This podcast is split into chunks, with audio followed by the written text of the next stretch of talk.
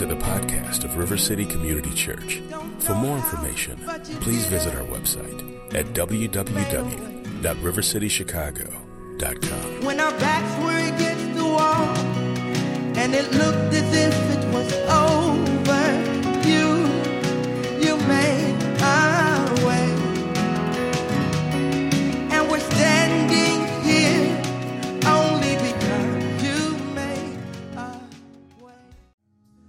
Stay, for a little bit. I, I, I got so the etymology of the word worship comes like the old English word is worthship, meaning that there's a value ascribed to the thing that you're lifting up. And so we move to a place of worship because we recalibrate our sense of value, what we understand is a worth and a value. And so we come to this place of worship. I don't want to belabor worship and make us stay in this place too long. However, when we say that we lift up one voice in worship, what we're saying is that we've we've correctly calibrated ourselves to the values of this world, to the values of His kingdom, to the value of God and His sacrifice and what it's done to us. And so, I just want to say real quickly, can we hear that one more time?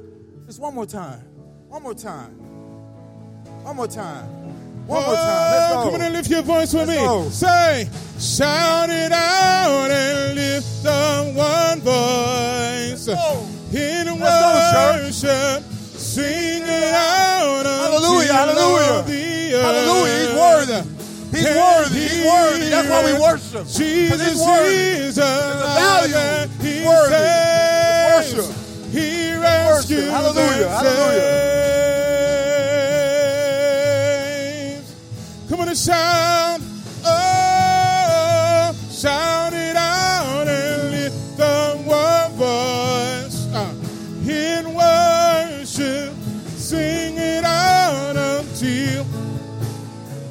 Can hear it. Hey, say, Jesus is alive and he saves, he rescues and saves. Hallelujah. Hallelujah. Hallelujah. Amen. Amen. I have the distinct privilege and I got the honor um, to serve in two capacities here at the church. In one capacity, I serve as associate pastor here, primarily focused on working with the youth. In the second capacity, I work at R City, which is our neighborhood development corporation uh, center. And and the the the impetus or even the birth of this particular position that I hold is birthed out of a theology that we hold at this church. Is that our that our theology is one that like that that is informed by, of course, um, doctrine and, and, and, and education and all the things that we learn, but also that the seminaries of the streets, the seminaries of our neighborhoods, the seminaries of, of, of, the, of, of the mothers sitting on the porches that we walk by, that we learn and we see God, because theology is simply the study of God. And there is no better place to study God than by, within the people of God, right? And so this is what we do at R City is that we get to study God. We get to experience God when we experience our neighborhood, when we engage in our neighborhood. And so, so much of what we do at R City is to be both in the pulpit, both in the pews, but to see the, the, the, the, the, the, classrooms and the desks there transform into pews. To see the mothers in the neighborhood to turn into the elders of the neighborhood of our church. And to broaden the boundaries and the, and, the, and, the, and, the, and the walls of our community, of our church. And the way to do that is to engage the church that God has established here in Humboldt Park. That the neighborhood of West Humboldt Park has a community of individuals that are already seeking and seeing the face of God. And that we get to come alongside our neighbors to engage with them and to love them and to be with them in the spaces of worship. Amen. I mean, this is why we focus so hard on worship here. This is why we focus so hard on worship here because at the end of the day, that, that we can only see God if we can understand his value. Amen?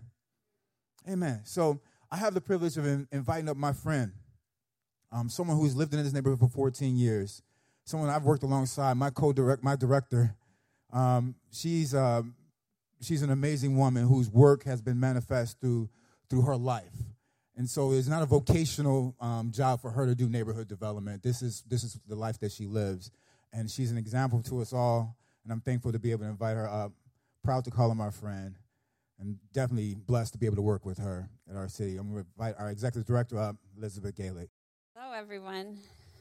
Um, I'm here today as as Brandon said, the executive director of, uh, of R City, which means that I didn't actually go to seminary and I don't have access to the fancy Logos Bible software that everyone else does. Um, so, the disclaimer for you is that basically the only thing I know really well is this neighborhood. Um, it's the only place I've ever been an adult. Um, came here right out of out of college. And then, if you make the skill even less transferable, I'm a transplant to this neighborhood. So I'm not even legit Humboldt Park. But, um, but the one Sunday possibly that this is useful is today at R City Sunday at River City. Um, so here you go. This one, River City, is for you. Here we are, three years after entering this building on Grand Avenue in West Humboldt Park, Chicago, 27th Ward, 25th Police District. Here we are, a block from Cameron Elementary School, with its nearly 800 vib- vibrant, audacious, and resilient students. Hey, hey. Here we are at the uniquely precious intersection of black, brown, and white, a community for whom mass incarceration and just policing and the Jones Act and immigration legislation are more than just public policy issues. As Jasenia mentioned, they are the hearts and faces of loved ones with names like Charles and Glendora and Rose and Tanya. Here we are in a community of cousins and siblings, sons and daughters who have been rocked to their core over natural disasters close to the heart.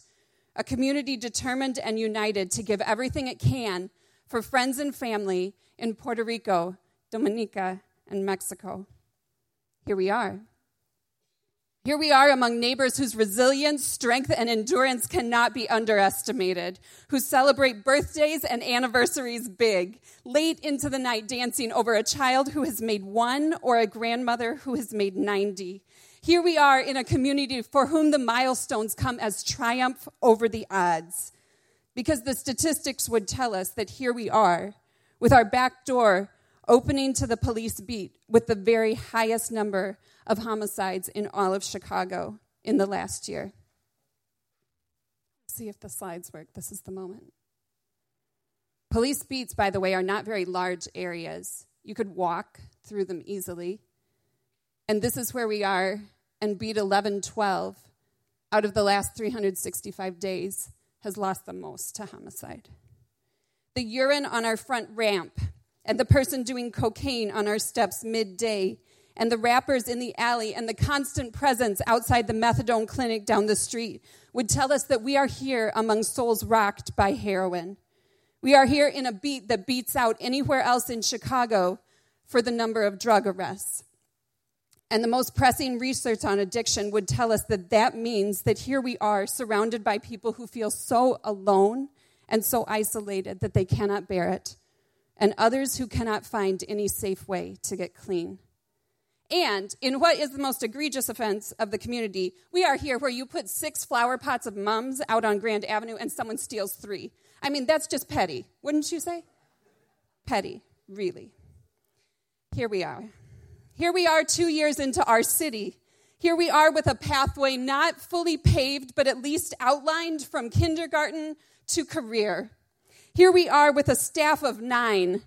They're coming, hold on with a combined 60 years of experience in urban youth work and a combined 37 years of experience in this direct community.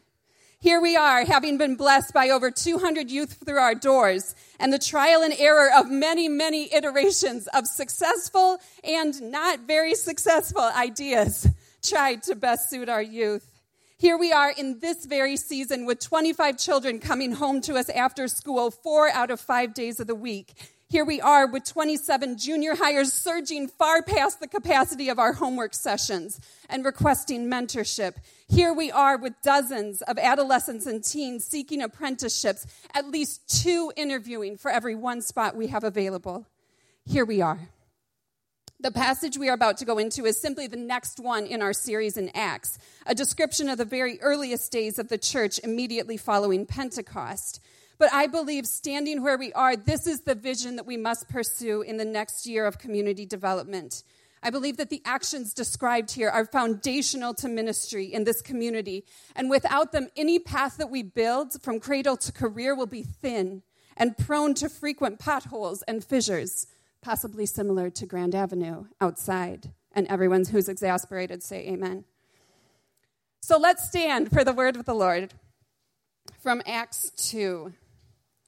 This is just after the Pentecost event. So these verses you see here are not actually our text. This is the end of Pentecost. So I want you to get the idea that this is a church that's newly formed, people who have possibly never known each other before Pentecost. We can go to the next one. So you see at the Yep, perfect. At the end of the Pentecost section it says those who were those who accepted his message were baptized and about 3000 were added to their number that day. And this is our section on the early church.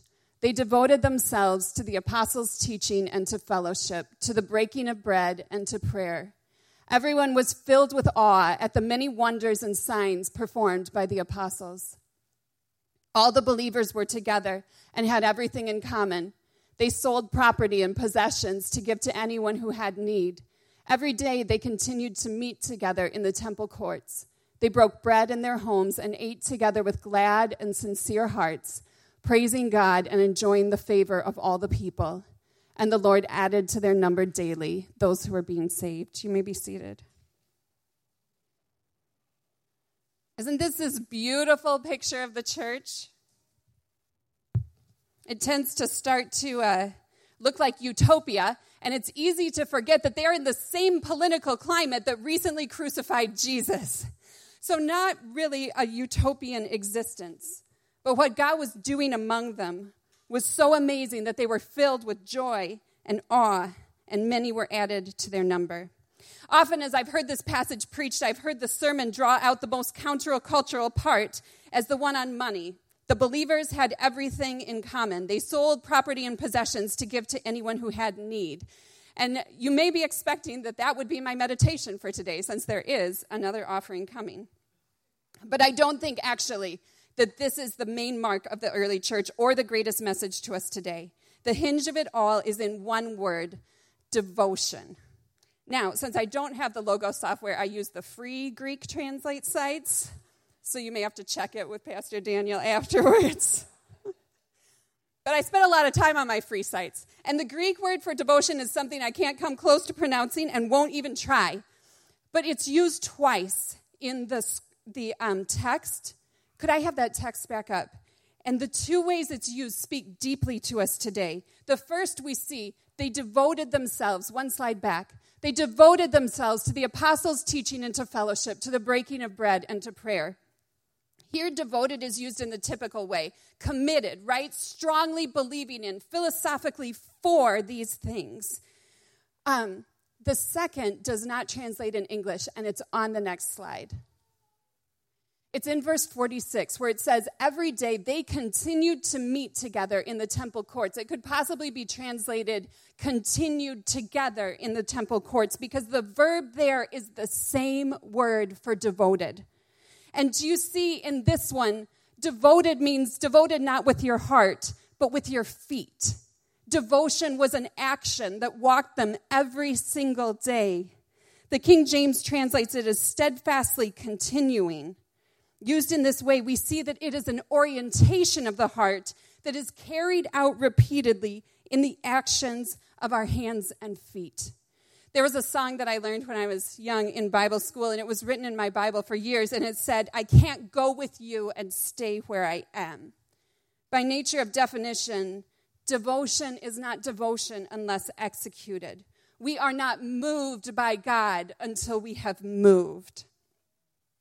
And actually, the definition of devotion takes it even one step further because it's an ongoing verb. I'm sure there's like a name for that verb tense somehow. But it's an ongoing verb that means steadfastly continuing. It's not one solitary action, it is not one march, it is not one post, it is not one stand or act or letter. It is ongoing. Devotion changes your life because it is every day, woven throughout every action even those who don't seem to have to do with the action at all. It reminds me of those of you who are running the marathon next week. Maybe, maybe Rob doesn't have to train that hard, but I'm betting that for the rest of us, it takes over your whole life, right, Brooke? That every choice you make is thinking about the marathon that's coming and whether it's going to impact you positively or negatively. This is what devotion is. Devotion is a powerhouse word in itself, urging us to respond to God, but it becomes unstoppable when it's paired with the next one. You see, it says every day they continued together, together in the temple courts. This, this phrase is also a little bit watered down in the English. Um, the together means united for a single purpose. It was used to describe the believers in the room before Pentecost when they were praying earnestly for God to come. It describes a unanimous group decision if there's a vote and everyone decides together. Or in the negative, it's used for riots. The stoning of Stephen was devoted action that was united. The riot against Paul, the same verb. A group that is devoted and united, steadfastly continuing one accord, is as close to human beings come to being unstoppable. So if we look at the passage, devotion is action, not just belief. The action is sustained action, not one time or sporadic. The sustained action is in unison not individuals or fragments. And so, this devoted church that daily added people to their number was one united to engage in sustained action for one purpose. This is the greatest power that we see among us in our world. And so, it's important what we are devoted to. Amen. The stoning of Stephen is not the effect that we want to see when we are devoted and united and so we start to look at what they were devoted to. First, they were devoted to seeing God's movement around them. They were devoted to prayer and the apostles' teaching, and they were in awe at the wonders that God was doing. They were not going to miss where He was moving among His people. So they were devoted to having their eyes open. They were devoted to unity with one another. Um, those of you who have people over to your homes know that this is about the most intimate thing that you can do with people you don't know is to open your table, to open your home, to shove all the toys under the couch, bust out whatever you have canned goods in the pantry if you're me. Um, and they were devoted to this, to eating with one another and to being together. They were devoted to eyes open and hands linked. And then they were devoted to being present in the heart of the community that verse 46 that we already looked at. I can imagine that they would have gotten everything they needed from their time together in their homes. They would have been filled to overflowing with prayer and teaching and the power of the Spirit and people who loved them. And they would have been saturated with all the best that church can be. And yet, every day, they went out to the temple courts. They went out to the temple courts that had proved very dangerous for their Savior ahead of them. They went out to the temple courts where they knew that there were people who did not believe them. Every day, they went out among the heart of their community. And once they were there, oh, people of God, they were blessed. In the very next passage, the apostles encounter some beggars at the door, and they have nothing to offer him, nothing to address his situation. But they pray, and God moves in wonder, and everyone witnesses in awe God coming down and healing this man that he loves. Do you think they went home that day and thought, I really wish we didn't have to go to the temple courts? No, because they had seen God move in power there in a way that they would never have seen him move in their homes. They were devoted to eyes open, hands linked, and feet present. And then the last piece, the scary piece. They sold property and possessions um, one of the words says goods, which I think clarifies for us that they were continuing on in their business practices, right? You eventually run out of goods. Um, and so, just a sidebar here um, to affirm all of you who spend your lives in the workplace, like my husband does, this was necessary to the early church. Um, your feet are present in our world, amen, every day. And your, when you produce goods, it is necessary for the whole. Your life marks the kingdom. And so, as I go on and talk about the devotion of the church, I want all of you who work in a quote unquote normal place to hear that affirmation that that is so important to the life of the church and to its witness. But this section, they sold property and possessions to give to anyone in need. You can see now, right, how this isn't some great shock at this point in the story. They had given God every moment of their lives. They had given him their homes, their beliefs and their theology, their public image, their allegiance, and their schedules. They were devoted in the fullest way possible. Now imagine if you're with a group of people united toward one purpose, let's imagine marching toward a battle that you will need every soldier to win. And the soldier next to you loses a shoe, and you have three pair in your bag. What are you going to do? Give him the shoe, right? Because if you all die, your three pairs of shoes are not going to do you any good. It wouldn't even occur to you to not give it to him because your life is his life. Your success is his success. Your failure is his failure. The shoe is inconsequential. The outcome, the subject of your devotion, is what matters. And this is what possessions become among us in a devoted church that they are items to be stewarded well and used to the greatest they can for the purpose.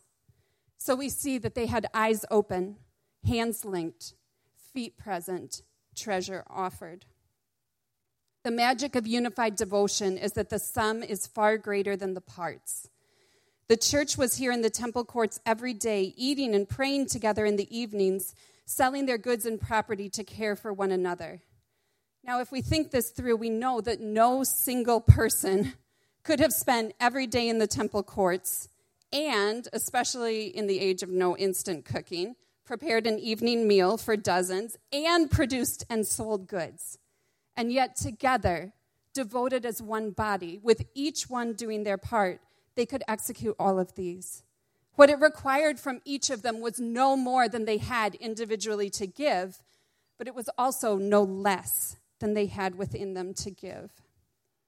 Those of you who know me um, know that I believe there is no greater power in the city than unified devotion expressed in presence. I start to sound like a broken record sometimes um, with my belief in presence. But in this community, I've witnessed its power daily in the drug trade and in gang life. Just as in the stoning of Stephen, we see again and again in our city how a group unified and devoted for any purpose becomes nearly unstoppable. And yet, I have seen it stopped again and again through the power of Christ in unified, devoted followers. I heard it the first time from a teacher I worked with when I first came to the neighborhood. She would tell stories of her Mexican mother, a little old lady who lived across the street from a vacant lot, fully immersed in gang violence. It was a main gathering place for the drug trade in the neighborhood.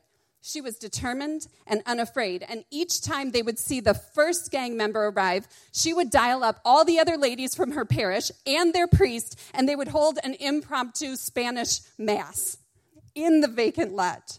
Now, can you imagine carrying out drug deals among grandmothers singing liturgy? Not for very long. And so, day after day after day, the women assembled, ruthlessly fighting for the good. Eyes open, hands linked, feet present. I have seen on my own block a gang gathering displaced by a neighborhood ice cream party. I have had a young man move his crew from in front of my house out of the respect and love we mutually developed for one another in the youth programs when he was younger. I have seen children found in severe neglect situations because one of them happened to linger in the yard of believers, using his presence, his feet, to cry out and I have seen children like these show God's kingdom to my own children in a way they never would have seen it otherwise. I have been interrupted on my walk home by the voice of God bringing attention to a woman on the corner, a woman who seven years later is a dear friend who we have walked through five pregnancies together, and for her two youngest, that I serve as their godmom. She became one of my very greatest teachers in the community faithfully showing me the children who live in abandoned houses all winter their parents paying rent to the one who found the house first for their room that they share. She showed me the reality of mothers in labor alone at night in city ERs in wheelchairs with no one around them. She told me the reality that stands on my corner that I walk by every single day of women with too high of a debt placed on their head to be able to go to rehab and come back safely. If you only knew how many of the answers to questions people ask me actually come from her. This summer, our youth enacted the power of devotion again and again as they worked in community gardens there's a, a picture of our work crews, but in nearly every instance, the garden had been begun by a senior citizen that used to have a group of friends on the block and they would all work together. But often they had moved away, and one woman or one man was left alone. And so, day after day after day, our youth were devoted and they showed up and they brought hope and hands and hard work to come alongside the seniors who loved their block so much. They came with dusty eyes open, dirty hands linked, and mud caked shoes present. But there's one story that stands out best in my mind when I think of the presence of unified devotion. It's perhaps because it's a story that began with my own healing. I had very recently um, exited a church body because of deep hurt and I was at home kind of reeling and wondering when or if God would ever use me again. How would I see him work in miraculous ways from my own living room? And I was home one afternoon praying when I received a call from a friend, an amazing young man of God from this community. Could he come and use my printer? My printer, it's a, it's a great one, apparently. He did. And what poured forth from him that day was a story of the great risk he was in. You see, before he became a believer, he and his brother had witnessed a murder at extremely close range. Knowing the gang members well, they knew exactly who had committed the murder. Our friend, though, still lived within the territory, as did members of his family, and when the time came to testify, they refused and paid for it with a felony charge for refusing to do so. That had been years before the day of the printer, some time ago. But since that time, he had become a believer. And ironically, the case had come back to court. The state's attorney called to confirm that he had for sure seen nothing, but our friend corrected him. He had become a believer, he told them, and he could no longer lie about what he saw that night.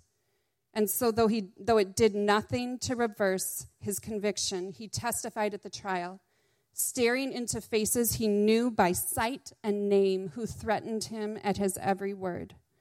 And then he returned to their neighborhood with his young daughter and continued walking the streets among those who had threatened to kill him.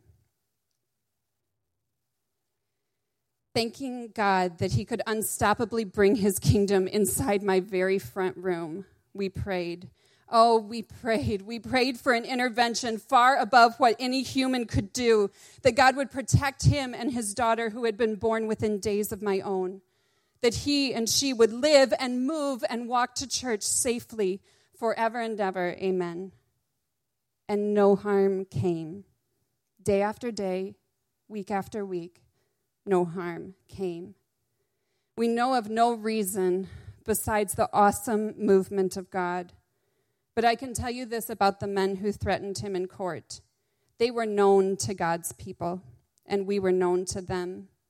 The gang leaders knew the believers of those blocks by name, and we knew theirs. They knew our stories, and we knew theirs. We had played together in fire hydrants. We had loved their children day after day after day in our youth programs.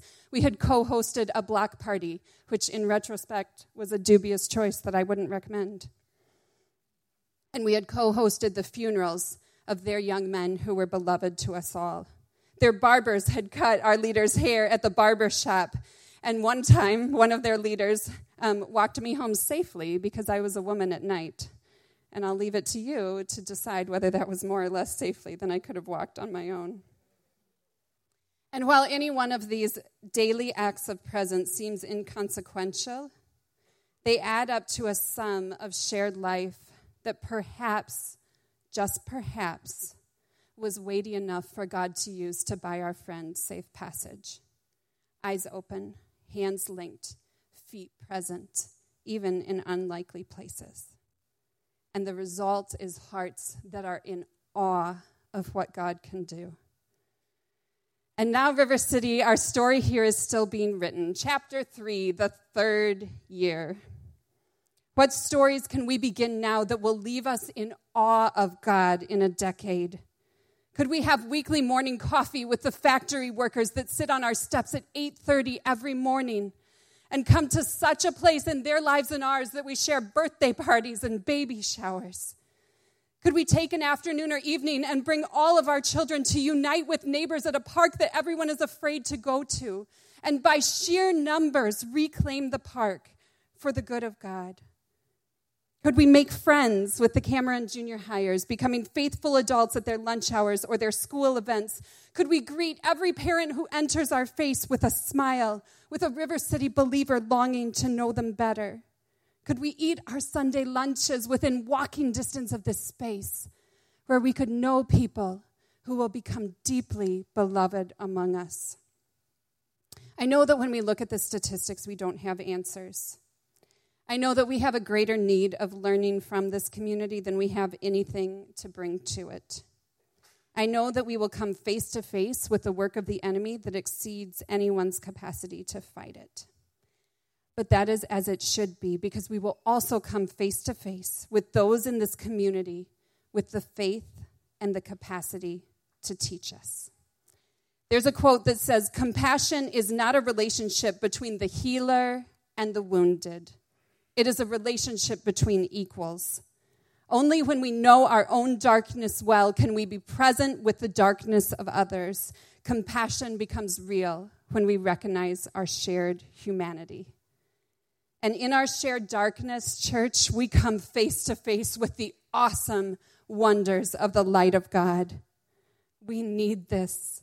We need the awe of God that comes from being present in his work in our community. We need the faith of the people who walk among 12 murders and countless gunshots every year. We need to witness the movement of God to free people from addiction. We need to feel his love be in our hearts and hands as we work alongside the children who reflect his love back to us in their beautiful eyes every moment. And so now we come to the table of communion. It's the place where we see our darkness clearly. And then we enter in awe to the level ground at the foot of the cross. It's fitting that we respond here. We respond as the early church did, with hands linked in the fellowship of the cup and the bread. We respond in worship and prayer with eyes open for what God is saying to us and around us. And today, on R City Sunday, we have the opportunity to commit to feet present or treasure offered. There's a station on each side, and in your bulletins, you find a card and an envelope that talks about the different ways that you could use your feet or your treasure to intercede on behalf of our community. The Acts passage talks of believers selling goods and possessions to give to those among them who had need. This year for R City, there's 70,000 yet needed this year. 12,000 goes directly to the homes of our youth as stipends for the hard work of devotion they do to serve the children and the seniors of our community. There's a significant portion for insurance, and the rest of that 70,000 provides for our team that is present here every day of the week, welcoming people into this space. So here we are, River City, right now and right here. May God open our eyes, link our hands, move our feet, and open our treasures.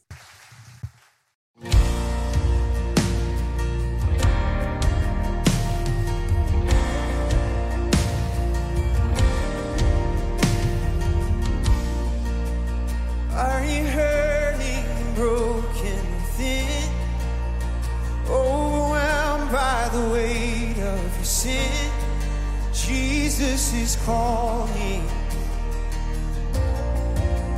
Have you come to the end of yourself? Do you thirst for a drink from the well? Jesus is calling. Yes. Oh, come to the altar, the Father.